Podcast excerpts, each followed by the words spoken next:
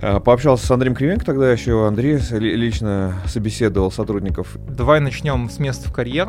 Я говорю, почему? Ну, потому что ты напишешь бук текст, мои его не внедрят. Как вообще сотрудники к этому относятся?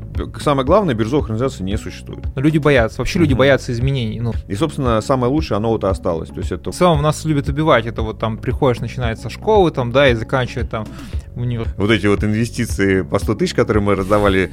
Круто. Да, то есть давай, де- де- делай. Всем привет, с вами подкаст «Хлеб, вода и 2%». Сегодня у нас в гостях Валерий Разгуляев. Привет, Валерий, еще раз. Привет. А, Валерий, управляющий информацией в компании «Вкусвилл» и автор книги «Бирюзовое управление». Правильно сказал? Да, совершенно верно. Ну и у меня еще портал есть бирюзовый.ру, где я размещаю информацию разную. На самом деле, я интересовался бирюзовыми компаниями, я следил за Wild Apricot, по-моему, ну, с э, Иваном, понятно, uh-huh. мы там общаемся с Майнбоксом, в целом я дружу.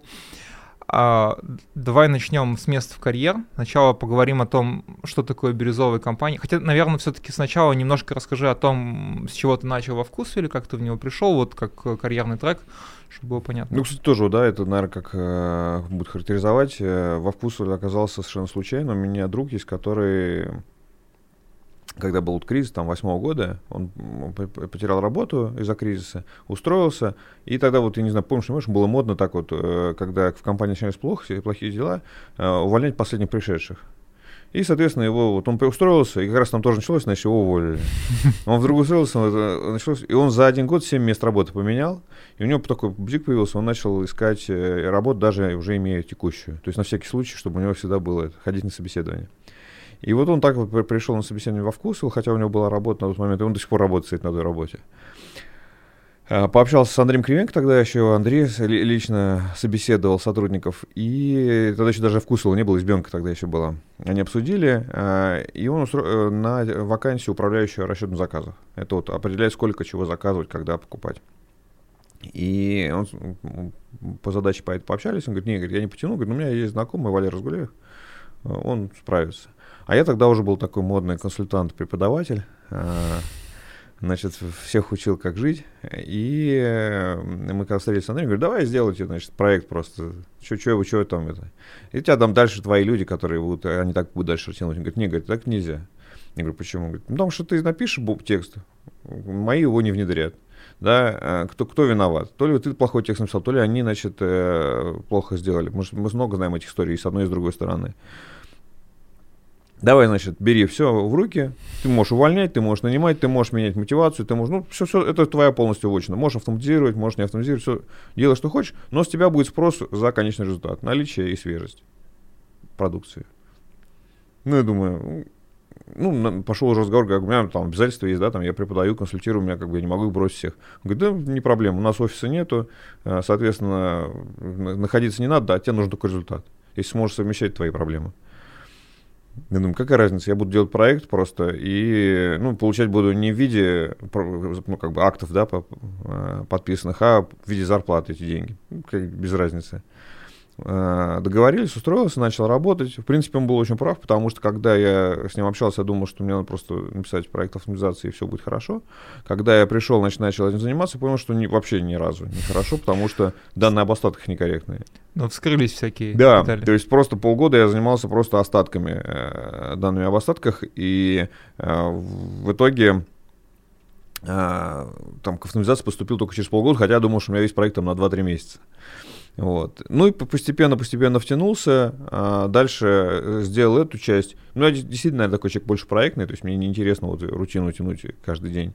А, другой проект, второй, третий, и вот так вот а, у меня, э, я вот так уже 10 лет в компании вкусил, а, делаю разные проекты, один из которых был, наверное, самый значимый для меня и для компании, это вот три года, с 16 по 18 года, это у нас был вот переход на самоуправление.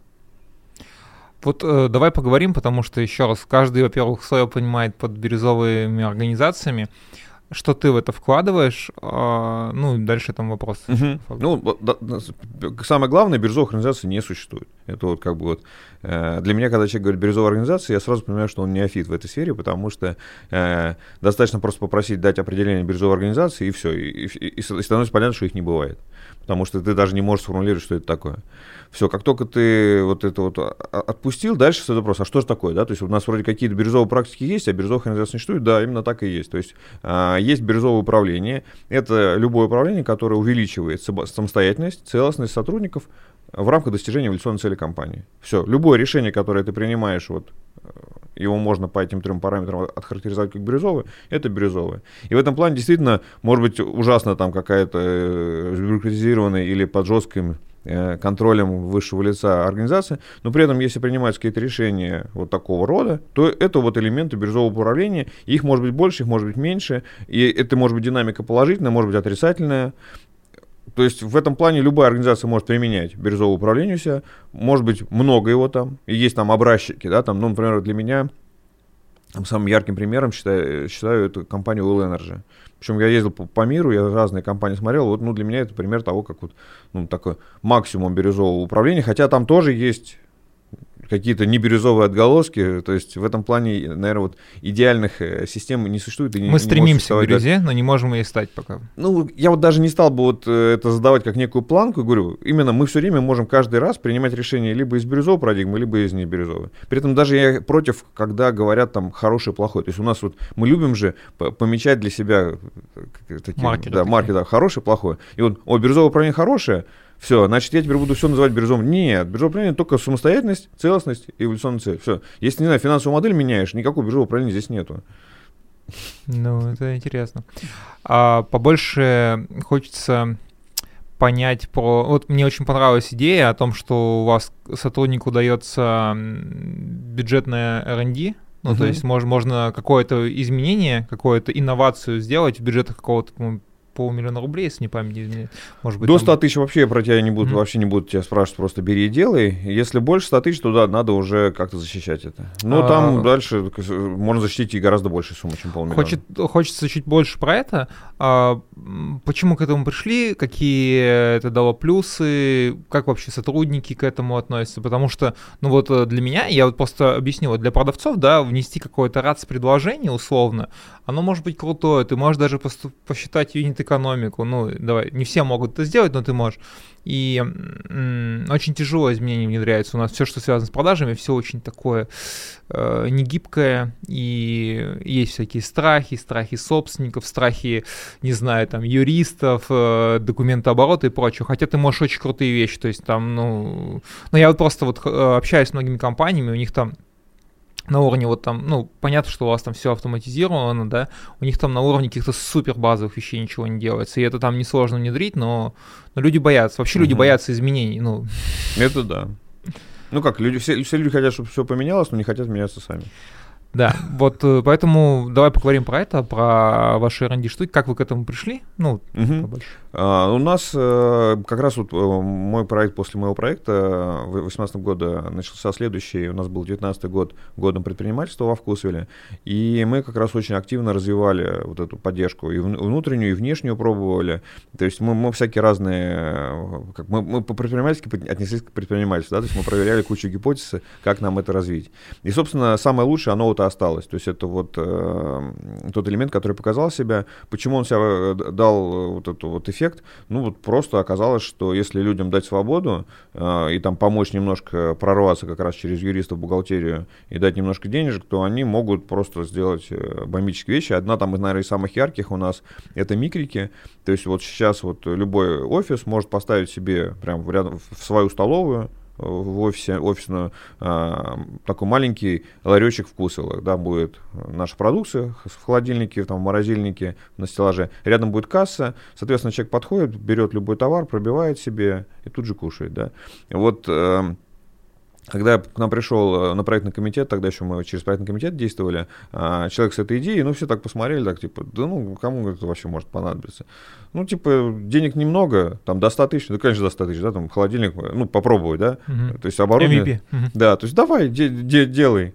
Вот. И он попробовал, бах, и, и получилось. Ну, прям в нашем офисе попробовал. Ну, мы такие, ну, наверное, мы здесь такие специфические, мы все за вкусил, поэтому и продукция По-моему, пошла. у меня тоже было, я в ВДВ когда работал, такая У-. Не, сейчас их много, еще, еще, еще больше 300, то есть в этом плане их сейчас очень много. Вот. э, Оборот там больше миллиарда за год. То есть, ну, ре- реально, они, они отбили все наши вот эти вот инвестиции по 100 тысяч, которые мы раздавали, и, и, и прошлые, и которые будущие будут. Поэтому в этом плане это, это только один проект. А были же еще другие, там, может быть, не такие яркие, но при этом тоже успешные, и мы, я уверен, что еще будут. А, интересно, вот по не такие яркие, э, но успешные, вот а самому какие идеи еще понравились из вот R&D?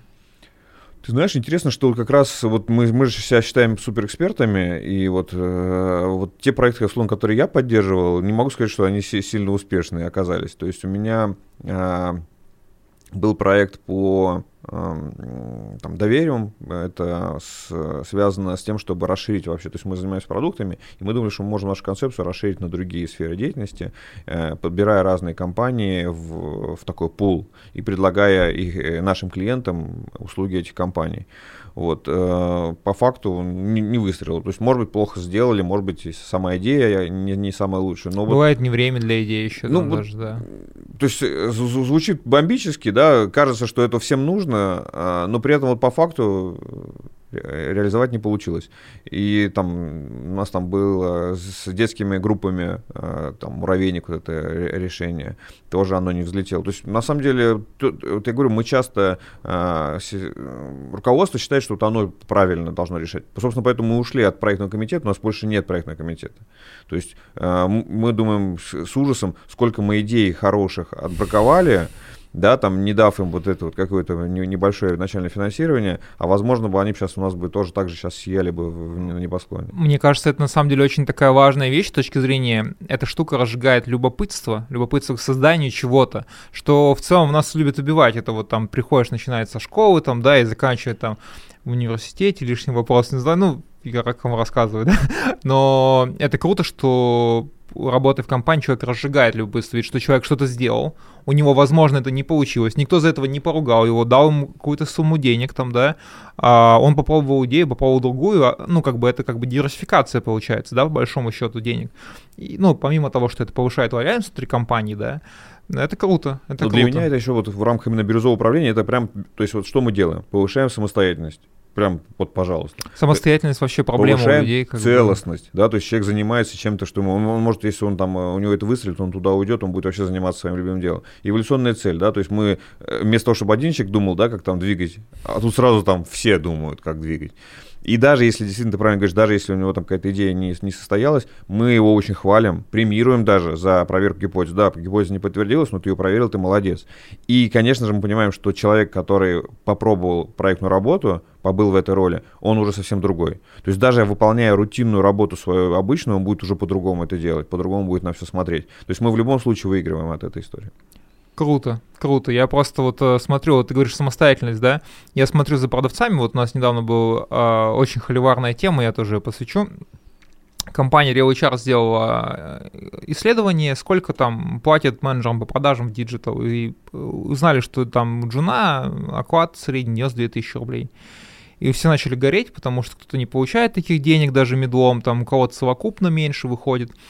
Вот. И у нас родилась такая дискуссия, в общем, интересная, что я говорю, ребят, ну давайте будем честными. Ну, я как бы говорю о том, что вы стоите столько, сколько вам платит рынок. Вы, если вам рынок платит 50, значит, вы стоите 50. Все остальное это разговор в пользу бедных. И человек говорит, ну, в компании же есть грейды. Я говорю, да, грейды созданы для того, чтобы искусственно понижать планку зарплаты. Найди компанию, которая будет платить тебе нужный грейд.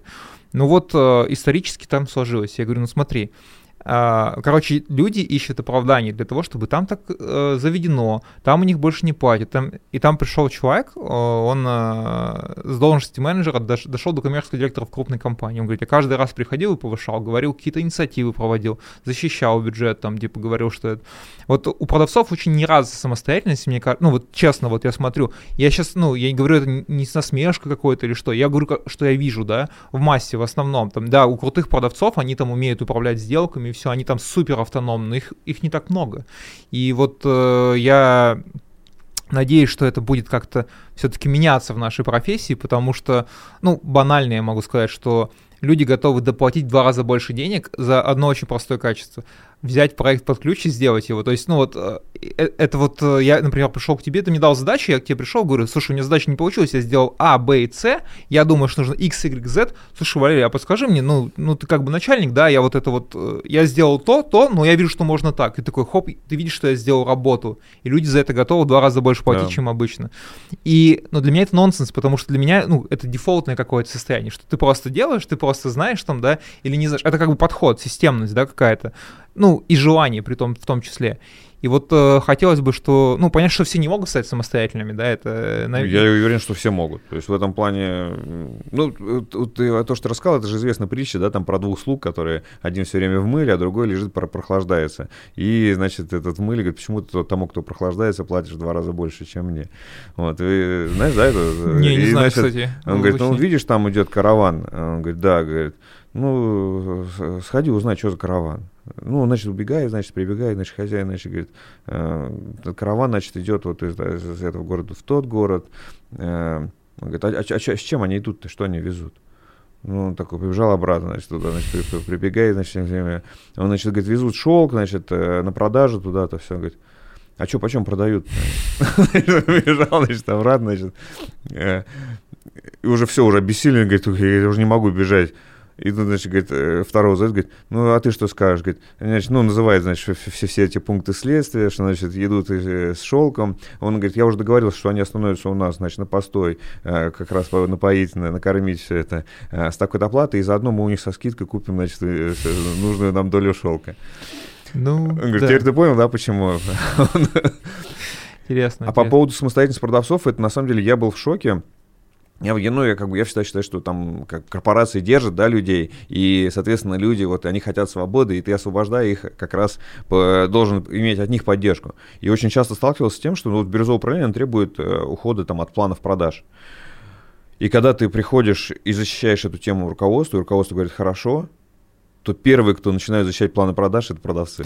Потому что нужно держаться за что-то, это ниточка. Я, я, я понимаю, я как человек, который работает сам на себя, я понимаю, о чем я сам себе ставлю, но у меня скорее ОКР, типа Objective Results, потому что я без плана прям не могу, Нет, жестким нормально. планом для себя я тоже не могу, ну то есть, ну... Не, план имеется в виду именно вот та, та точка, которая, да, там определяет тебе премию или еще что-то, то есть вот давайте... у меня, ну у меня нет этого, слава богу, да, я сам на себя работаю. Да, я, я понимаю, я понимаю, ну это ну, везде же не может быть одного мнения, да, и я чет, четко понимаю, что многие хотят быть не самостоятельными, многим, э, ну, удобно, когда за тебя кто-то думает, а когда ты сам должен думать за себя, а еще и за кого-то подумать. Тут даже ну, страшно это... не думать, думать люди умеют, э, ответственность брать.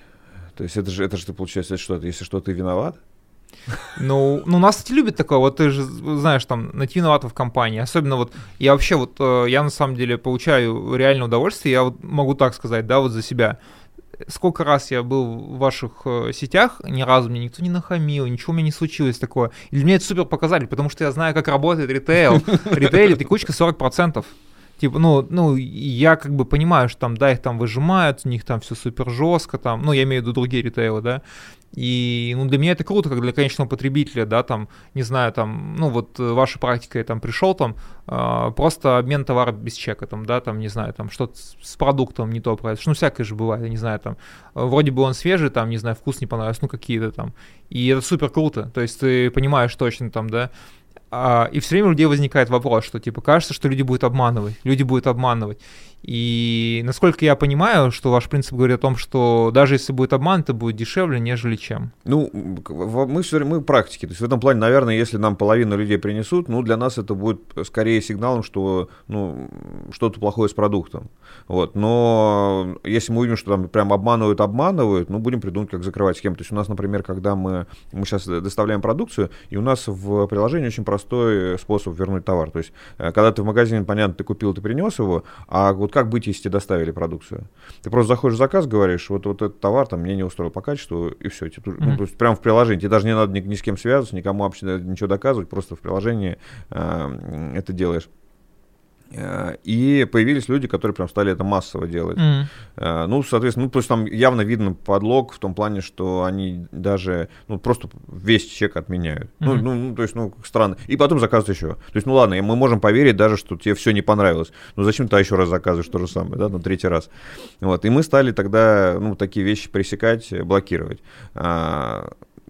При этом не, не усложняя жизнь всем остальным, то есть ты, ты точно так же Ну, понятно, есть аномалия, аномалию мы просто вычеркиваем, условно говоря, там, а стандартное поведение, когда действительно ты понял, что, я не знаю, там, ну вот тебе там, не знаю, апельсин с 10 косточками попался, там, услов, условно, я говорю, ты такой, типа, блин, я не хочу, типа, я чувствую, что понимаешь, что ну да, типа, ну я, я понял, почему. Вот. Да. А так у нас сейчас э, возврат это 0,1-0,2% от выручки, и, конечно же, это огромный пласт очень важной для нас информации про то, где действительно продукт не очень хороший. Ну, ну, ну люди у нас вообще не очень конфликтные. То есть мы, нам кажется, что действительно они будут обманывать, будут там это.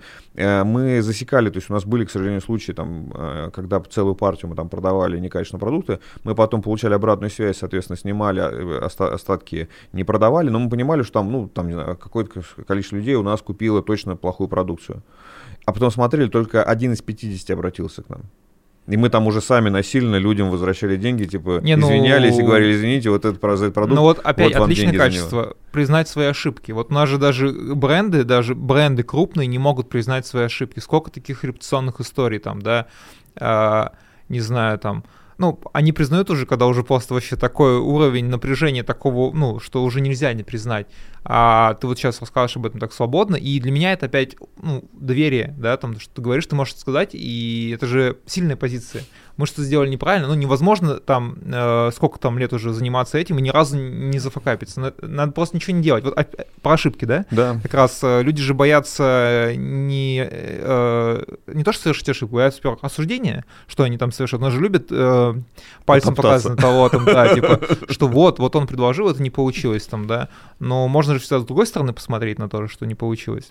А такой вопрос у меня был интересный, на самом деле, по поводу интересно, какая мотивация продавцов торговых залов. Они прям продают и предлагают, как их учат, но не навязчиво это делают. И в доставке всегда звонят и предупреждают, что товар не очень и маленький срок годности. Вот, я фанат вкуса их доставки.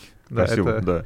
Ну вот меня э, порадовал тебя 2% да, в названии подкаста, у нас 0,2% от выручки получает э, каждый сотрудник. Ну вот сейчас такая схема, они, кстати, сейчас вышли с инициативы изменения. Вот к вопросу о самостоятельности. Э, у нас есть зарплатный комитет, соответственно, сотрудники, сами получающие зарплату, могут выйти с инициативой по изменению своей собственной зарплаты. Ну, в этом плане нам, как компании, все равно мы говорим, вот смотрите, фонд оплаты такой вот, как его распилить между вами, как более справедливо будет, решайте сами. Ну, ну в этом плане вам, вы работаете, вам вы виднее, вам виднее, где сложнее, где проще, где надо больше платить, где меньше. И они могут сейчас поменять эту схему. Ну, ну сейчас как раз 0,2% как раз от выручки. И это как раз то, что не очень сильно мотивирует на, навязывать, потому что, ну, там, понятно, да, там 1000 рублей до продажи, 20 рублей премии, ну, такое, вот. Но при этом оно про справедливость и про то, что ты играешь в долгую. То есть э, покупатель, который приходит тебе каждый день, там, оставляет тысячу, ту же самую, да, то тебе такой покупатель э, интересен, полезен. И э, самое главное, мы э, убрали то, что мешает продавать, да, то есть очень часто э, компании, да, с одной стороны мечтают о выручке, там планы спускают какие-то амбициозные, а с другой стороны сами же мешают продавать. Вот э, мы вот это все поубирали, более того, у нас регулярно проходят встречи, что вам еще, то есть прям мы спрашиваем, а что а еще? Что, что мешало вас продавать?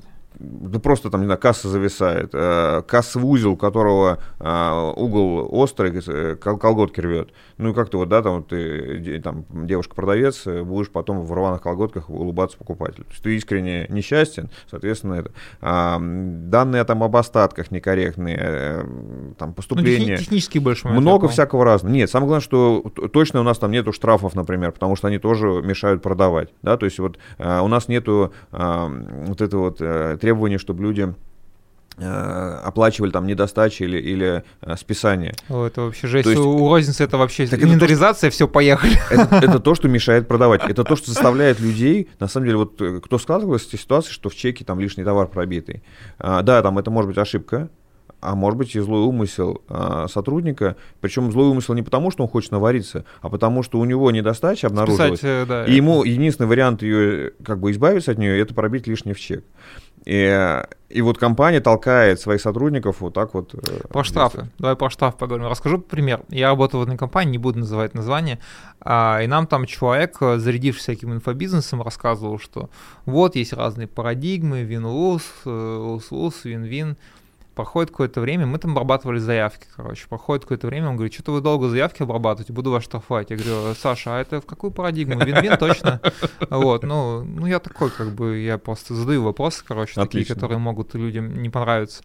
Вот, я тоже сильно против штрафов. Я могу сказать, что на меня, например, супер большое впечатление произвело, когда я пришел работать в компанию Data, а они говорят, слушай, ну, мы в целом там к 11 часам можно приходить на работу, но если задержитесь, пишите в Slack, и там, ну, типа, это ок. Вообще, вы просто отвечаете за результат. Типа, все взрослые самостоятельные family office, 40 человек, и я прихожу на работу в 9 часов, SEO сидит и работает на работе. Понятно, что у него там встречи бывают и все, но он сам приходит раньше, чем предложу. Я такой, блин, ну, типа, значит, все нормально работает. Это пример, да, как человек. Ну, вообще там такое человеческое отношение.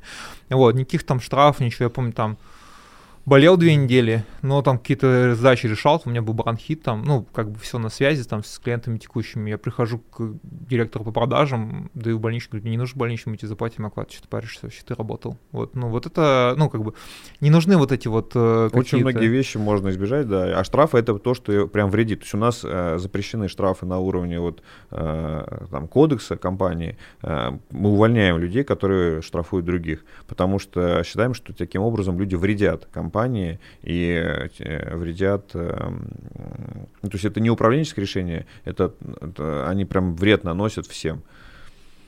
Ну, просто мне, я тоже, ну, как, как говорится, если из-под палки работать, то в чем смысл? Люди начинают намеренно вредить, я согласен. Начинают какие-то там такие штуки. Ну, у продавцов, знаешь, какая штука распознающая очень интересная, я именно про B2B говорю. А, мы с тобой договорились, ну, давай будем не с тобой, с другим человеком, ты, ты не подходишь для этого примера, а, что у меня там 10% от э, оборота, и я делаю 40 миллионов, например. И, короче, кажется, что надо договориться обратным числом на другую сумму. Это жесть, да. Это вообще жесть. Это просто вообще... Это, это самый плохой... Ну, я могу сказать э, честно, что продавцы — это же амбициозные люди, это все-таки достигаторы. И есть случаи, когда люди уходят и делают свой бизнес такой же. Ну, то есть... Не-не-не, понятно, что это демотивирует. Я, я был встретился с такой ситуацией, там даже не с продавцами было, это были люди, которые... Я работал в мебельной компании, и там э, сделали сделку для э, тех, кто замерщики, сборщики. И там сделка такая хорошая, то есть они поняли, что они могут там в 2-3 раза больше заработать. И они реально просто пахали как лошади, э, сделали, и в, начальник вдруг обнаружил, что там обычный э, товарищ заработал больше, чем он. Больше, вот ключевое больше, чем он. И все, у него, да, сорвало. Хотя у нас нормальная ситуация в компании считается, что, ну, ну да, ну, значит, хочешь зарабатывать, иди и работай, тебе же никто не мешает. Это вообще вот, э, вот мне, мне нравится вот...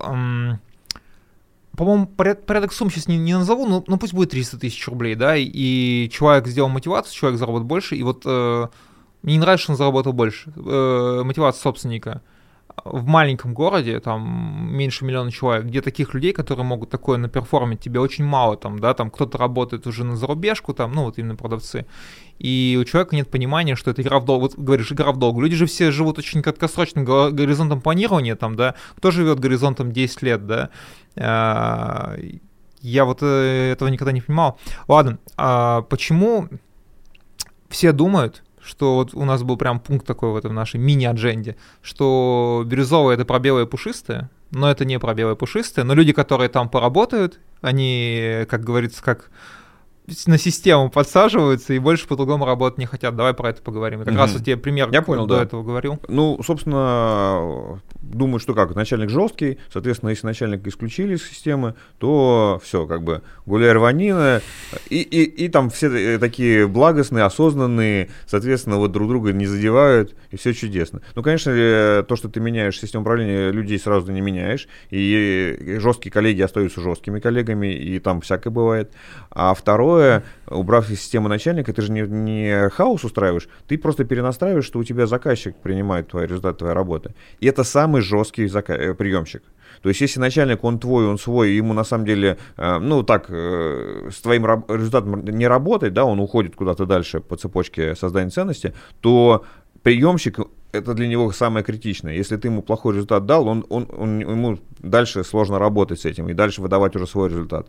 И поэтому это самый жесткий прием. И люди как бы так, э, ну вот кто приходит там в таких ну, не бирюзовых, да, в розовых очках э, с ощущением, что сейчас здесь будет прямо такая дружная семейная обстановка, нет, нет, нет. То есть тут Мой тебе сразу... счастливый салат. Тебе сразу скажут, что ты, ты не прав вот конкретно в этом.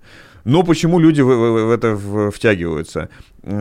Это очень эффективная система. То есть ты, вот э, если взять э, традиционную корпорацию и взять время человека э, и там результат, и выясняется там, что там 90% времени просто теряется впустую. Никаким образом на результат не идет. Да, то есть это вот какие-то, э, вот у Дэвида Гребера есть даже книжка «Бредовая работа». Там целые люди, целые подразделения работают без какого-либо эффекта результата а при этом они всем остальным мешают работать, и те я, я понимаю, я понимаю, о чем ты говоришь. Я...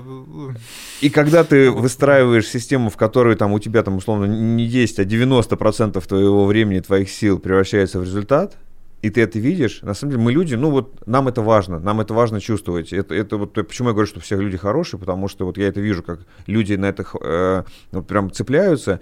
Э, это очень мотивирует людей. Там все говорят мотивация, мотивация. Да просто ты дай чеку, чтобы он вот сделал и получил эффект. Даже не денежный, просто эффект. Он увидел результат своих действий.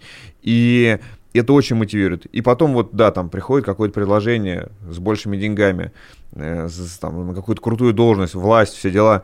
Там человек э, идет туда, ну, потому что там во вкусе из-за того, что у нас мало уровня управления и э, низкая текучка среди руководителей, то реально э, сложно вырасти. Вот, он уходит туда, проходит несколько месяцев и возвращается. Мы всех принимаем, потому что это просто это самые самые, там, ну, условные, да, там, не блюд ярлык бирюзовые люди, но это самые люди, вот, которые будут больше всего... Но они за... почувствовали просто разницу. Они да. поняли, да, ценность этого, и они будут уже совсем другие. Но я считаю, на самом деле, вот про деньги, да, и мотивацию, я считаю, что деньги мотивируют э, людей, у которых нет, а все остальное следствие твоих навыков. Ну, то есть... Э, платят деньги не потому, что тебя мотивируют деньги, а потому что я умею, делаю и готов это подтвердить результатом, а все остальное говорится, доводы в пользу бедных. Ну, вообще, я вот много про это и рассуждал, и с людьми общался, и смотрел, экспериментировал. То есть э, всегда, да, то есть вот ну, каждый на это может почувствовать. Э, почему ты одну работу делаешь хорошо, другую плохо. Ну вот не потому, что тебе платят за них по-разному. То есть если за какую-то работу будут платить в два раза больше, ты не будешь делать ее лучше. Ну, да, я просто сейчас свою жизнь таким образом построил, что я практически не делаю то, чего не хочу. Не, это да, это понятно. Просто речь о том, что э, многие... То есть, э, почему деньги стали таким важным фактором? Просто потому, что это единственный фактор, который считается, да, то есть, который, можно сказать, вот на 10% больше или на 10% меньше. Но на самом деле все остальные факторы, они гораздо важнее, но просто их, ну как там, на, как можно сказать, что на 10% интереснее работа? Или там э, у тебя на 10% больше возможностей. Или, то есть ты это чувствуешь, вот почему люди возвращаются, они это чувствуют, и они понимают, они начинают ценить это, но когда ты вот сравниваешь два предложения, ты можешь сравнить их только по сумме. И, к сожалению, да, деньги из вот этого, по сути, гигиенического фактора становятся каким-то фактором, который определяет вообще все людей. Ну, надеюсь, что не все такие. Точно не все. Не, мне много раз предлагали больше денег, я говорил спасибо. Ну, мне тоже делали очень хорошее положение, чтобы идти в найм, а, парочку, но я пока понимаю, что... Я, знаешь, понимаю, что я буду неэффективен там, я буду делать то, что я... Ну, сейчас я делаю все просто практически, там есть делегирование, да, и я понимаю, что я даже буду вреден для них, и я понимаю, зачем, зачем куда-то идти, чтобы быть кому-то вредным. Вредным я могу быть и никуда не приходя. Ну, это условно, но ты понял меня. Да, интересно. Тут, слушай, вопрос хочу еще задать. Тут ребята спрашивали про э, окупаемость, то сейчас скажу. Насколько рентабельны точки самообслуживания как раз? Ну, видимо, ты уже на этот вопрос ответил. А... Нет, рентабельность — это речь о том, что за сколько времени они окупаются. Uh-huh. А, ну, то есть это точно окупаемая история. Ну, просто смысл в чем? Мы очень просто делаем. Если не окупается, мы просто закрываем ее. Э, соответственно, вложение ноль, это ты вот этот же холодильник и эту штуку перевозишь в другую э, точку, эту, и там она начинает дальше работать, поэтому проблем с этим не возникает. А, соответственно, по э, окупаемости там буквально там месяц, два, три, вот такая mm-hmm. вот окупаемость. Там, ну, в зависимости от того, сколько, как, насколько она качает, эта точка. Тут два вопроса, на самом деле, слились в один. Два человека спросили. Интересно, какая система отбора поставщиков ассортимента? Потому что есть очень специфичные вещи из региональных маленьких производств. А, да на Слайсе. Более того, мы сейчас еще больше хотим усиливать это. То есть у нас сейчас параллельно запускаются два проекта. Один — это а, такая платформа а, в региональном именно а, по подборе э, продуктов. А второе — это а, люди, которые будут искать такие функциональности, ну, всякие такие необычные вообще продукты, которых вот вообще не, не представляют. Мне рассказывали, общался с какой-то девушкой у вас, э, она SMM занимается, вот про людей, которые решили выращивать кленовый лист, чтобы сироп, что они там ездят, фотографируют это все там. Вот. Э, как, как вы их отбираете вообще, как вы их находите? Понятно, что они сами на вас выходят? Нет, сейчас, вы... ну, да, сейчас мы уже давно э, достаточно известны, поэтому нас, нас очень много, там постоянный поток входящий, вот, очень скорее отсев, фильтр, то есть у нас многие жалуются, что не могут попасть нам. Ну, это, в принципе, все крупные общегосударственные сети. Ну, понятно, что Э, э, просто, просто какие принципы отбора? Ну, соответственно, этот продукт э, должен соответствовать нашей концепции ТЦА сразу. Они должны быть готовы под нашу марку это производить. А, соответственно, у нас не должно быть там... Ну, под нашу нас... марку это White будут? Вкусвилл. Ну, я понял, да. Ну то есть в этом плане, если они хотят продавать под своей маркой, ну, продавать в других магазинах, uh-huh. то есть мы не uh-huh. против. Более того, очень интересно, сейчас есть э, вот эти комиссионки э, в интернете, да, где продаются э, товары, э, там, ну, любой может выставить себя, ну, там всякие Озон, там, эти Wildberries, и, соответственно, э, там продается зачастую наша продукция и продукция этого, этого же производителя под своей маркой. И вроде бы, да, то есть вот, э, и они даже иногда специально ставят чуть ниже цену, чтобы привлечь. Но вот мы видим, Ну, ваш что, бренд сильнее. Да, то есть у нас там в три раза продажи выше, вот, вот просто вот так вот. А такой вопрос по поводу поставщиков. А вот есть какие-то жесткие красные флаги, я не знаю, там, ну, понятно, что есть какие-то сертификаты соответствия там, да, ну, что Нет, документально понятно. Ну, то есть у нас есть требования, вот я говорил, по концепции, то есть если да. он концепции не соответствует, то все, вот красный флаг. А что значит не соответствует концепции? Ну, просто ну, там, химию кладет там какую-то.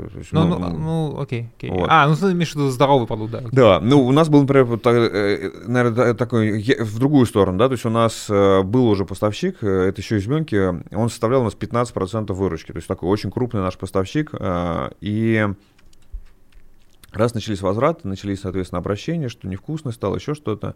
А, мы, у нас мы каждые три месяца создаем в лаборатории продукцию. У нас своя уже даже есть, э, чтобы часть лабораторных исследований делать. И э, тут мы, значит, ну, внепланово отправили, бах, получаем растилку. То есть они это молочная продукция, а он туда начал, начал химичить, начал добавлять туда э, те компоненты, которые не должны быть. И вот, вот как только мы это выяснили, мы вот прям тут же остановили поставки. То есть вот мы даже автомобиль туда ехал уже на загрузку, мы ему позвонили, сказали, возвращайся, не, не загружайся. И у нас некоторое время, ну, понятно, что мы не смогли его резко заменить ничем. То есть мы, это, это была большая Была работа. Короче, да, и у нас на, ну, прям полки пустые были. И приходили покупатели, спрашивали, мы им объясняли прям так вот, что мы заботимся о вас. Как бы, вот, к сожалению, мы, мы такого поставщика поставлять не можем. А, был случай похожий с красной икрой. Значит, договорились, долго искали без... Э, потому что очень часто красная икра, она с консервантами. Uh-huh. А мы, значит, искали без консервантов, малосоленую, долго-долго, очень прям сложно. Наконец нашли, все, договорились, а, поставка под Новый год, все, значит, ждем. Приходит первая партия, мы ее тоже проверяем в лаборатории, бах, там, значит, консерванты. Начинаем разбираться, ну, выясня, выяснилось, что там просто естык ему поступил уже законсервированный, а он, соответственно, соответственно, не проверил это. Ну, то есть там злого умысла уже не было. Э, но на следующий год, то есть мы с этим поставщиком продолжим работать, но мы просто не э, эту партию конкретно, да, сказать, все, вот, вот этот язык, все, мы, мы его брать не будем. Больше, а, значит, э, ну, там у себя устраиваю проверку. Он говорит, а, а другого у меня нет сейчас, да, то есть все вот сырье. И мы вот этот Новый год вообще не торговали красной икрой, э, хотя понятно, что это супер продукт под Новый год. А, на следующий год у нас было три поставщика, чтобы на такую ситуацию не нарваться. Но вот э, мы все время действуем, ну, если говорить там про такие вот критичные вещи, которые недопустимы. Не, ну это круто, круто, что все супер оперативно и что все а, в пользу конечного пользователя, в пользу пользователя, ну ты понял. Есть, кстати, не, реально, кстати, покупатели наши, у нас э, есть рейтинги товаров, то есть ты можешь, э, купил товар, любому поставить рейтинг, оценить, насколько тебе понравился. И мы считаем, понятно, среднюю динамику. Если товар опустился ниже четверки, автоматически он останавливается на, на э, то есть больше не закупается, пока не, не разберутся ситуации, не, соответственно, не исправят ее. Интересно. А вообще, как э, принципы, вот, как сказать, культура, наверное, даже вкусов помогает вообще работать, ну, вот поставщики, понятно, есть же по-любому еще какие-то партнеры, да, ну, то есть я понимаю, что у вас нет прям B2B продаж, наверное, скорее. Есть. Ну, у нас есть такой отдел. Который занимается именно едой. Прям получается? продажи, да, прям наш продукты продает э, в другие компании. Ну, собственно, он на эти комиссионки продает их. Он э, сейчас у нас наша представленная продукция в кинотеатрах, в, на заправках. Мы продаем в сеть аптек э, в Владивостоке монастырев мы продаем в Казахстан, Беларусь, то есть в этом плане в Европу сейчас пошли поставки оптовые, то есть нет, есть такое дело. Класс. Э, я просто понимаю, что вот ваш принцип ненасилия, принцип вот э, доверия, честности, он, ну, я считаю, что это базовые принципы для продаж. Я даже, наверное, не сказал бы это продажи. Продажи слово очень сильно исковеркано в нашем. Это, наверное, такое принципы для установления взаимоотношений, да, в долгу и прочее. Просто мне бы хотелось подсветить, что это помогает реально быть успешным в плане коммерческого даже взаимодействия, а, и многие об этом не понимают, ну, думают одним днем, да, то есть у нас как, какой план? Ну вот совершенно прост, простой расскажу кейс, вот у меня там сообщество продавцов, почти 2000 человек. А, пришли ребята, спарсили чат и начали продавать участникам чата свою услугу, выход на клиентов. Очень кривоватенько. И написали мне тоже в том числе. Я говорю, ребят, ну как вы думаете, вы умеете искать клиентов и предлагаете другим людям быть их клиентами. То есть вы умеете искать клиентов, но сами себе клиентов найти не можете. Вот, но плюс вы действуете немножко некорректно.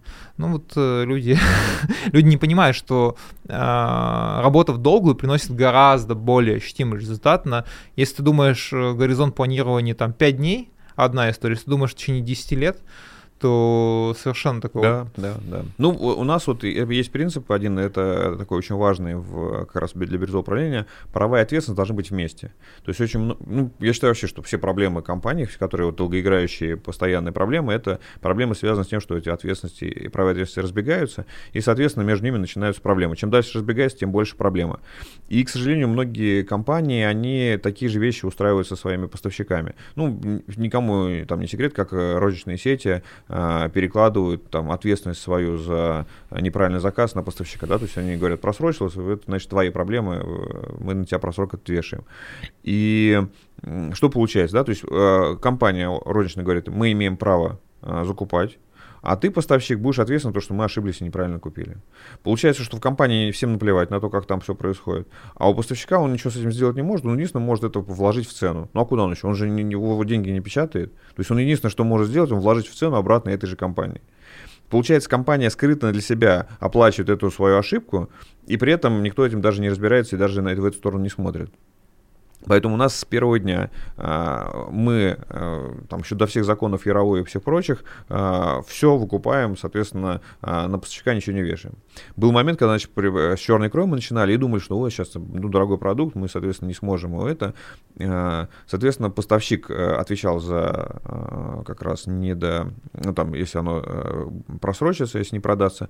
Но мы сказали, тогда мы отдаем и право принимать решение, что куда поставлять тоже тебе. То есть, раз ты отвечаешь, то и право принимать решение тоже у тебя. Мы тебе показываем продажи, мы тебе показываем остатки, а ты сам думаешь, куда тебе э, нужно поставить продукцию. Посмотрели, как он управляет, поняли, что по-дурацки, и забрали себе и права, и ответственность. То есть мы стали у него точно так же выкупать и э, сами распределять. Это важно, то, что права должны идти вместе с ответственностью, потому что у нас бывает, я вот смотрю в компаниях, либо одно, либо другое. Вот там, вот тебе задачи, но ты их не можешь решать, там, да, там, вот тебе это, ну, банально, вот в, в отделе продаж начинаешь забирать под себя что больше, потому что можешь сделать, но у тебя только ответственность, а прав у тебя нет. Ну и такой смотришь, и все, ты а зачем, ничего не можешь. зачем мне это нужно? Это как, знаешь, вообще, ну, люди же многие неосознанно к всему подходят. И вот мне как-то там года три назад я искал работу, мне звонят и говорят там, мы вам не можем предложить такую сумму, но мы можем предложить вам роль э, должность начальника отдела продаж. Я говорю, ну, типа через полгода. Я говорю, мне не важна должность, не важна роль. Все, там замыкание короткое произошло. Человек вообще не понимает. Я говорю, мне вообще же без разницы, что вы где напишете. Для меня это вообще не имеет никакого. И сейчас люди есть реально, которые до сих пор, которые... Ну, это линейное мышление, да? Люди, которые реально готовы работать, чтобы у них там была надпись, которую никто не увидит. Ну, то, что в трудовой там... Ну, даже никто и не сравнивает же. Ну, come on. Важно там навыки, соответственно. Ну, это забавно. Это просто для меня забавно. Слушай, такой вопрос. Как попасть во Вкус? Вот нас слушают продавцы, и многие, э, послушав, я думаю, ну, лично мое мнение, давай так, послушав, поймут, что это находит отклик, и как вообще, вот э, критерии отбора какие-то там, да? Ну... Не, ну у нас есть вакансия, можно пойти посмотреть туда. Не, ну понятно, что есть критерии соответствия, я имею скорее, я больше по mindset. Ну то есть э, понятно, что ты сейчас не скажешь мне там, вот есть вакансия, тут должно это. Значит, смотри, у нас нету как раз грейдов, у нас нету управления персоналом. А, каждый руководитель несет ответственность, что он правильно и нужном количестве наймет, а, обучит, замотивирует сотрудников. Все. Это только его ответственность. И у него все необходимые права для этого есть. То есть никто ему не навязывает, как это должно быть. И в этом плане я нанимаю одних людей, мой коллега других, третий, третьих. Каждый решает сам для себя. А, ты можешь это там, как розница, там, организовать отдел подбора, ты можешь нанимать кадровые агентства, ты можешь сам там по Фейсбуку смотреть э, там своих знакомых, друзей и подбирать их. То есть в этом плане... Ну, каждый отдельный юнит просто, да. условно. То есть каждый решает сам для себя. И в этом плане, ну, я могу только за себя сказать, да, то есть то, что, на, на что я смотрю. А, для меня очень критично критично, что человек э, э, понимает и принимает э, ответственность. То есть это вот э, прям ну, а, а, обсуждаешь, ну, первое, это вообще про результат, да, то есть вообще мыслит ли человек результатами, или он только вот может процесс процессить. Вот, если э, он, бывает, люди все равно, опи, ну, просто так описывают свою работу, но когда ты спрашиваешь, а какой результат, если он не может сформулировать, то все, как бы, это вот беда-беда. А есть, соответственно, когда он э, э, результат описал, дальше понятно, что у нас у всех бывает, как ты говоришь правильно, да, у всех ошибки есть, соответственно, есть положительный, есть отрицательный. Если у тебя нет отрицательный результат, значит, ты либо ничего не делал, либо обманываешь. Вот. Либо ты действительно не воспринимаешь это как свой результат, да, отрицательный, что ты на это влияешь. Ну, как бы такое тоже мне не, не очень интересно. Да? Получается, ты не готов брать на себя ответственность за это. Вот. Это вот второй, да, то есть от подсвечивания этого. Ну, такие, наверное, такие, да, самое основное. А, очень ярко для меня был это, ну, наверное, такой, это вообще такой фильтр входящий, это если человек начинает, как раз вот ты говоришь про трудовую книжку, а, правки в трудовой договор. То есть это скорее прям сразу... Правки трудовой договор? Да, Серьезно? Да, да. Есть такие? Есть люди, которые любят да, э, вносить правки в трудовой договор. Я говорю, нет, наверное, нам будет тяжело. У меня такого не было еще, я с таким не сталкивался. Ну, в продажах, наверное, это люди попроще, вот, а вот В других сферах есть э, э, такие интересно, специалисты. Интересно. У нас долгое время, кстати, был на запрет на MBA, да, то есть вот считал, что если человек с MBA, то лучше его не брать. Ну, я понимаю, на самом деле, про запрет на MBA, потому что, ну, я как бы сам не, не обучался, вот, кстати, Иван, по-моему, сейчас Бараков тоже обучается. Смысл в том, что я просто вижу, что это, у многих это просто какая-то карточка, которую они куда-то тыкают. И вот... Более того, они эту карточку специально получают, что потом, э, условно, сделать себе зарплату на столько-то процентов больше. То есть, это, знаешь, такая вот инвестиция в, в зарплату. И, ну, то есть, получается, как э, человек с MBA э, долгое время это вообще был просто переоцененный специалист. Сейчас нет, ситуация управляется, и у нас как бы это, мы запрет сняли, есть классные спецы, но вот с этим точно сталкивался. А еще про подбор просто бомбический момент, это связано с тем, что мы, опять же, мы же суперэксперты, мы же просто людей-то, мы, мы, мы просто читаем их вот. И мы сейчас вот, вот пришел там человек, мы сразу все про него поняли. Хотя единственное, что показывает собеседование, насколько человек умеет себя продавать даже не продукт. Насколько если человек говорим... умеет проходить собеседование. ну, да, ну да, продавать себя на собеседованиях, да. Вот. И мы, э, ну, любой, кто нанимал массово, да, знает, что, ну, не массово, хотя бы ну, ну, ни одного человека, да, что наверняка он ошибался. То есть он брал человека, который оказывался неподходящий, хотя вроде мы такие классные специалисты, все, все физиогномисты. Вот э, я гарантирую, что этот же человек отсекал классного спеца, который бы там много чего сделал, но при этом... Была какая-то история, сейчас я не вспомню, там какой-то человек, он, по-моему, то ли он написал свой язык программирования, сейчас я не буду врать, в общем, его на Amazon не взяли на собеседование, сказали, что он не очень, а он вышел и то ли свой язык программирования, то ли библиотеку какую-то для GitHub, ну, в общем, сделал прибыльный стартап, стал там миллионером, миллиардером, и человек, которого не взял на работу, написал, что вот, ну вот, вот, типа, все ошибаются, я тоже ошибся, да, но, да. но цена моей ошибки, типа, очень сильно велика, потому что такой гениальный человек, я его на работу не взял. Да, это прикольно. Ну, это пример, когда ты про это хотя бы знали. А тут же очень часто мы не узнаем, ну, то есть он не, не стал каким-то таким ярко выдающимся, он просто ушел в другую компанию и там добивается классных результатов, которые, про которые никто не ну, знает. Ну, слушай, не, не все же, ну, как бы, вот все хотят, все хотят рок-старов, да, короче, ярко выдающихся, но основную часть работы делать не рок-стары, да, что, как, ну, просто не слово армия, наверное, очень большое количество людей, давай скажем так, вокруг тебя, которые делают работу, без, без работы которых работа рокстаров не нужна. И это же как раз про то, что важно понимать. Да, но многие не отсеивают. Там, ну, слушай, я вообще, у меня очень много э, вопросов к тому, как проводится собеседование там и прочее. Например, недавно был очень интересный момент, что SEO одной компании сказала, что скиллы продавца никак не проверить вообще. Я говорю, интересно, говорю, а можно же ролевую игру устроить прямо на собеседовании, можно задать глубокие вопросы, можно попросить описать э, то, что человек делал в мелких деталях, потому что если он врет, ну, в мелких деталях он не, ты не сможешь их выдумать. Ты задашь такой вопрос, там, от, ну, вот у меня, например, а, товарищ выводил Тиндер на рынок э, российский. Э, и только он может сказать то, как он это делал, потому что он это делал, да, это вроде звучит банально, но на самом деле, в общем, забавно то, что у нас, мне кажется, в целом, вот ты говоришь про собеседование, в целом у нас нету процессов у людей собеседований вообще. Я, ну, большинство, я не могу сказать, что все, и нету культуры, в том числе собеседований, потому что, ну, я в такие вот истории подал. Я как-то, чтобы найти работу, 20 собеседований прошел за лето, 20 собеседований. Я получил три оффера, один из них принял, и я там постил, короче, историю в Фейсбуке о том, что, что происходило, потому что действительно у нас есть, э, знаешь, такое вот, ну, такая моя боль, не могу сказать, что все HR плохие, это будет неправдой. Ну, реально, я там вообще, я оцениваю ситуации, в которые я попадал, но я вижу, что собеседование проводится с позиции сверху, например, вообще не проводится с позиции сверху, и это никак не располагает кандидатов быть открытыми. Я люблю позицию на равных, мне не нужно, чтобы я был сверху.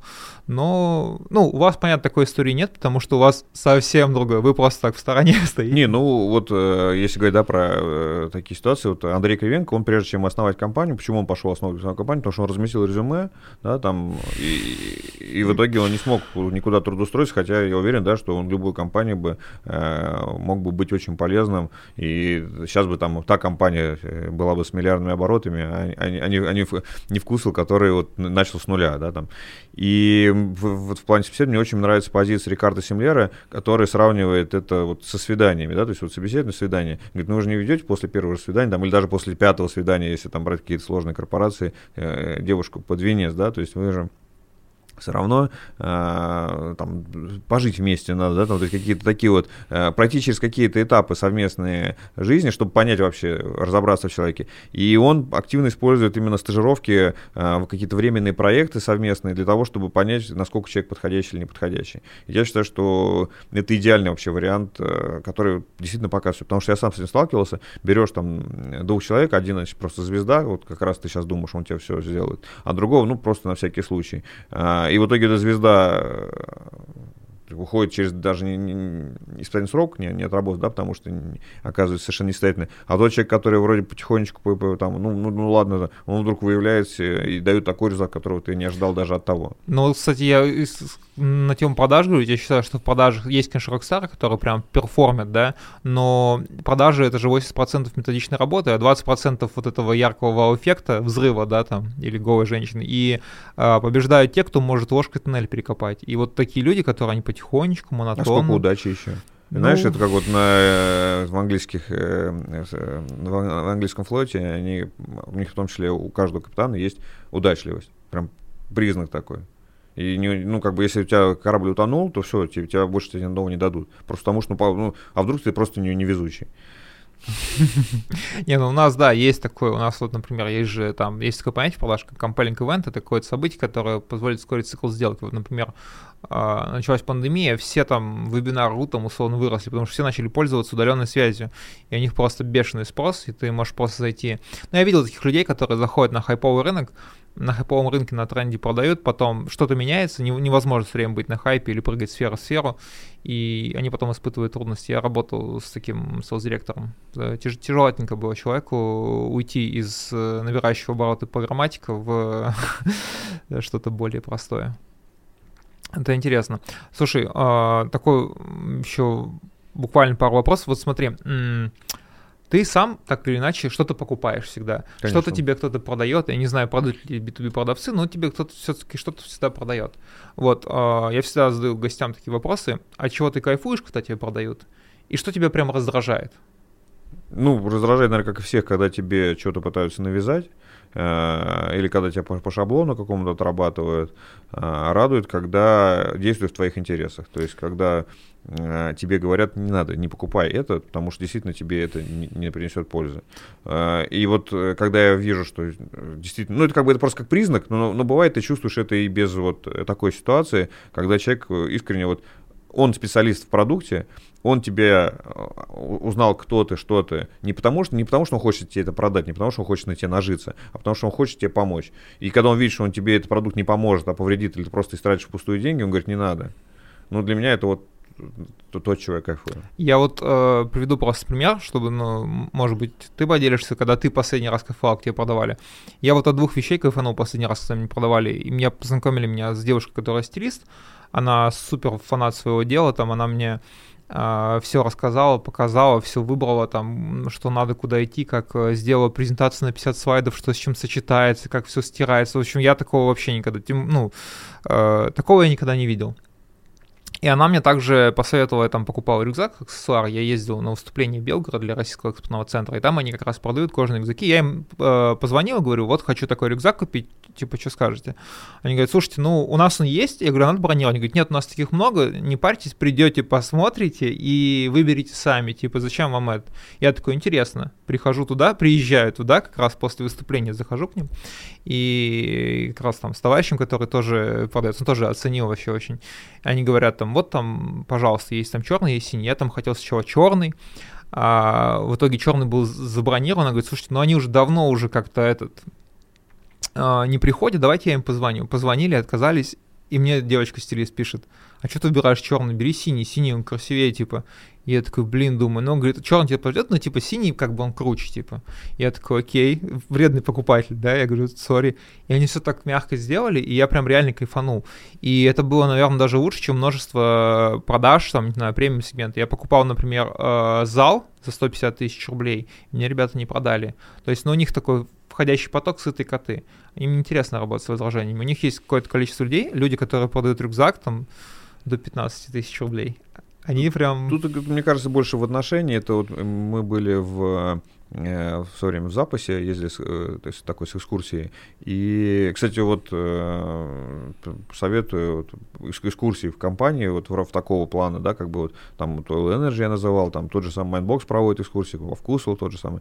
Вот. И, а мы были вот на экскурсии в запасе, и они сказали, что один из принципов это вот забота о покупателе, и они это оценивают, в том числе на собеседовании, то есть, там, не знаю, ты дверь придержал идущему за тобой или нет, да, там, ты позаботился о сидящем рядом с тобой или нет, нет. И если ты не заботишься вот о, о присутствующих здесь, то, наверное, у тебя нет такой позиции жизненной, и, и, и, очевидно, что ты не будешь это проявлять э, при общении с клиентом. Да, то есть с тобой, возможно, будут двигать какие-то другие вещи, но это все равно чувствуется. Да? Вот мы всегда это чувствуем, когда действительно э, хотят нам помочь или нет. И в этом плане, когда мы говорим про вкус, почему у нас, собственно, там многим нравится в наших магазинах, потому что мы постарались все сделать продавцу, чтобы ему, то есть он не приходилось Э, делать что-то плохое э, клиенту, да, то есть э, и наоборот он понимал, что он все, всем своими действиями заботится о клиенте, и, и мы ему всегда и поддержим, и поможем, и похвалим, даже если там какая-то спорная ситуация, но если это было сделано ради клиента, то мы всегда скажем молодец, там, давай в следующий раз вот по-другому делать, если это. Это вот очень круто, но вот я, знаешь, чем сталкиваюсь? Вот, кстати, интересно, что ты думаешь? Еще раз скажу, что люди мыслят очень короткими штуками, и они понимают, что вот я, позаботившись о ком-то сейчас, э, не получу сейчас то, что я хочу, не возьму кусочек своего закрытия плана. А, по мне, многие люди там спрашивают, вот я просто когда там веду же тренинги, тоже там обучаю, как продавать, как давать ценность людям, как э, я говорю о том, что в каждой коммуникации должна быть, ну если не польза, то хотя бы действительно забота там, да, и люди говорят, ну вот, а что я получу? Я говорю, ну как что получу? Получите лояльность, например. Клиент будет хотеть с вами разговаривать, будет отвечать вам, а не будет молчать, например, не будет пропадать там и все. А, люди пытаются вот эту вещь оцифровать, как ты говоришь, вот деньги можно оцифровать, а вот э, заботу о человеке сложно в цифры положить. И они говорят о том, что вот, ну буду я это делать. Ну, то есть у них mindset такой, они не умеют это делать, они говорят, ну буду я это делать, а что я получу? Ну, у меня ответа для этих людей нет, на самом деле. Мне кажется, что Э, как говорится, если вы не хотите быть полезными, то не будьте. Можно не быть. Типа, это ваш выбор. Ну, просто человек хочет стараться только ради результата. Этого результата оцифрован. Ты понимаешь, о чем Ты я знаешь, я понимаю, что ты говоришь, но мне кажется, что это люди, помещенные в эту систему, они так себя ведут. И знаешь, как нас спрашивают, где вы берете так много таких классных продавцов? Ну, у нас же там, не знаю, 20 тысяч сотрудников уже. А, и понятно, что они все там, не все э, только из института вы выпустились, да, то есть если зайдешь в магазин, увидишь, Ну, У вас там- взрослых много. да, там, много да. взрослых. И они до этого работали продавцами в соседнем магазине совершенно там тебя не радовали. Что с ним случилось? Почему вдруг он стал здесь таким вот божественным? Поливает, потому что поэтому и расцветает. А, Вот ты сейчас сказал про план, да, там вот действительно, если я думаю, мне поставили жесткий план, и я понимаю, что я там не дотяну до этого плана, я, я- меня штрафуют, все, у меня как бы... А когда мы говорим, у нас нет планов, и когда у нас там, э, у нас нет штрафов за э, то, что там просрочка продукции. И когда человек приходит, он первый месяц вот немножко он так как-то э, привыкает, потому что вот он обнаружил у меня вдувшуюся сметану. А, как там, да, там говорят, там, ты, ты там иголочкой проткни, да, там э, в других магазинах, э, э, надо как-то это продать, потому что если мы не продадим, тогда, значит, надо будет это выкупать, и мы, значит, или штраф, штраф нам получим. А, а у, а у нас, она сталкивается с ситуацией, говорит там коллеги, говорит, вот смотри здесь, говорит, проверь все остальные, значит, отнеси, значит, мы сейчас спишем это, и позвони в другие магазины, чтобы они тоже у себя проверили. И он такой, так, куда я попал, что. Да, как бы. И они там, а, а штрафы? Да нет, штрафов нет. Что, точно нет? И там у них распечатка, они могут распечатать э, зарплату, которую они прям каждый день могут посмотреть, сколько они зарабатывают. А что, я вот это деньги получу, мне ни- никто ничего не вышлет, не оштрафует, нет, да, все. И вот, э, вот такие вот моменты там, или приходит, ты вот приходишь с возвратом, и ну, мы же привыкли воевать с двух сторон, вот это вот как бы, э, и она видит, как вот принимают, извиняются, все это, или приходит человек на кассу там, и там ценник другой. Ну, у всех это бывает. Все розничные сети всегда сталкиваются с тем, что а, ценники на, э, и данные Они, в да, кассе, они э, об- могут обновляются отличаться. быстро, да, понятно. Ну, просто сбой в кассе, забыли поменять не ценник быстро меняется, я знаю. По-разному ситуация может быть. Все, разные ценники на кассе и в это. И покупатели, соответственно, негодуют. Как так, да, там такое. А, у нас сразу же эту ситуацию решают, просто пробивают ему в, це- в цену эту нужную кассу. Там, не знаю, пожалуйста, там на какую-то ситуацию, там даже без возврата, просто, пожалуйста, ему говорят, да вот вам, не знаю, от подарок. Да, там был случай у нас, э, меня очень порадовал, там, э, ну, набрал, кстати, тележку, все, значит, все пробивает, а какого-то фрукта не оказалось, просто не загрузили его в кассу. Ну, просто нету его в кассе, нельзя пробить его. И, э, значит, он говорит, ну, как, как мне там, говорит, ну, говорит, от- значит, от магазина просто в подарок ему, значит, это вот. То есть, а, почему тогда? Потому, потому что он заботится о покупателе. То есть мы хотим вообще быть в, в таких хороших отношениях с другими. Мы хотим доверять. Мы хотим, чтобы нам доверяли. Мы хотим э, быть полезными окружающими. Э, и просто нас вот как бы сбивают вот в эту вот сторону каких-то KPI, планов, э, штрафов и всего прочего. И вот это все остается. И самое главное, что люди еще и, и страдают от этого. То есть они живут в этой парадигме, вот, э, которую ты сейчас описал, да еще и, и- им, им самим от этого хуже. Ты убираешь вот это все, и большинство сразу переходит на сторону добра, вот эту светлую. И вдруг они проявляют, что им хотят заботиться. Ну вот я просто скажу в другую сторону. Вот у меня знакомый работал, он до сих пор работает в салоне МТС, у них 20 продуктов, которые он должен брать, 20 продуктов, 20 разных продуктов, которые нужно знать. Скрипты, не скрипты, чек-листы, короче, тайный покупатель. Если вы не выполняете план, а, работаете каждый день по 12 часов. Я такой, отлично, отлично. Слышали что-то про права человека, там, может быть, вам рассказать? Ну, это, кажется, с, э, с одной стороны, действительно смешно, да, типа, но, но это, ну, потому что как будто это сюрреализм, как будто ты смотришь какую-то абсурдную картину. А, люди с этим соглашаются, потому что они действительно в этой системе, у них нету мысли, что может быть по-другому, но ну, у них текучка, ритейл это текучка реально 40%, ну, сам знаешь, ну, Да? и кроме вас там, да, типа, но в целом в ритейле так. Это мясорубки, где выжимают людей, и как бы самое интересное, что мне до сих пор непонятно, потому, ну, везде слушаешь там, по-моему, я был на какой-то штуке по employer бренду, и мне говорят там, ну, и людей это просто как бы аксиома, они не пытаются с этим работать там, ну, понятно, что вы работаете, и вы поработали, у вас это по-другому, да, но они говорят, не, ну ритейл, да, ну, это примерно процентов 30-40 текучка. Ну, то есть это как бы ни- никто вообще не спрашивает, почему, как, что там изменить там, да. У всех что-то работает все, и все так и живут. Да, это грустно. Слушай, ну, потихоньку мы подходим к концу. А, я, наверное, попрошу тебя пожелать что-то нашим слушателям. В основном нас слушают B2B продавцы, не знаю, там, менеджеры по развитию бизнеса, директора коммерческие. Что ну, ты конечно же, пожелать, э, вот мы много сегодня говорили про заботу, да, про участие, то есть действительно пытаться понять, э, что ту боль да, клиентскую, которая закрывается тем продуктом или той услугой, которая продается, э, для того, чтобы именно это нести. И, может быть, даже пересмотреть место работы, если окажется, что ты там что-то делаешь ну, скажем так, не закрываешь боли, а, а какие-то решаешь другие вопросы. Да, там, ну, есть же эти э, схемы, по которым деньги откачиваются из компании.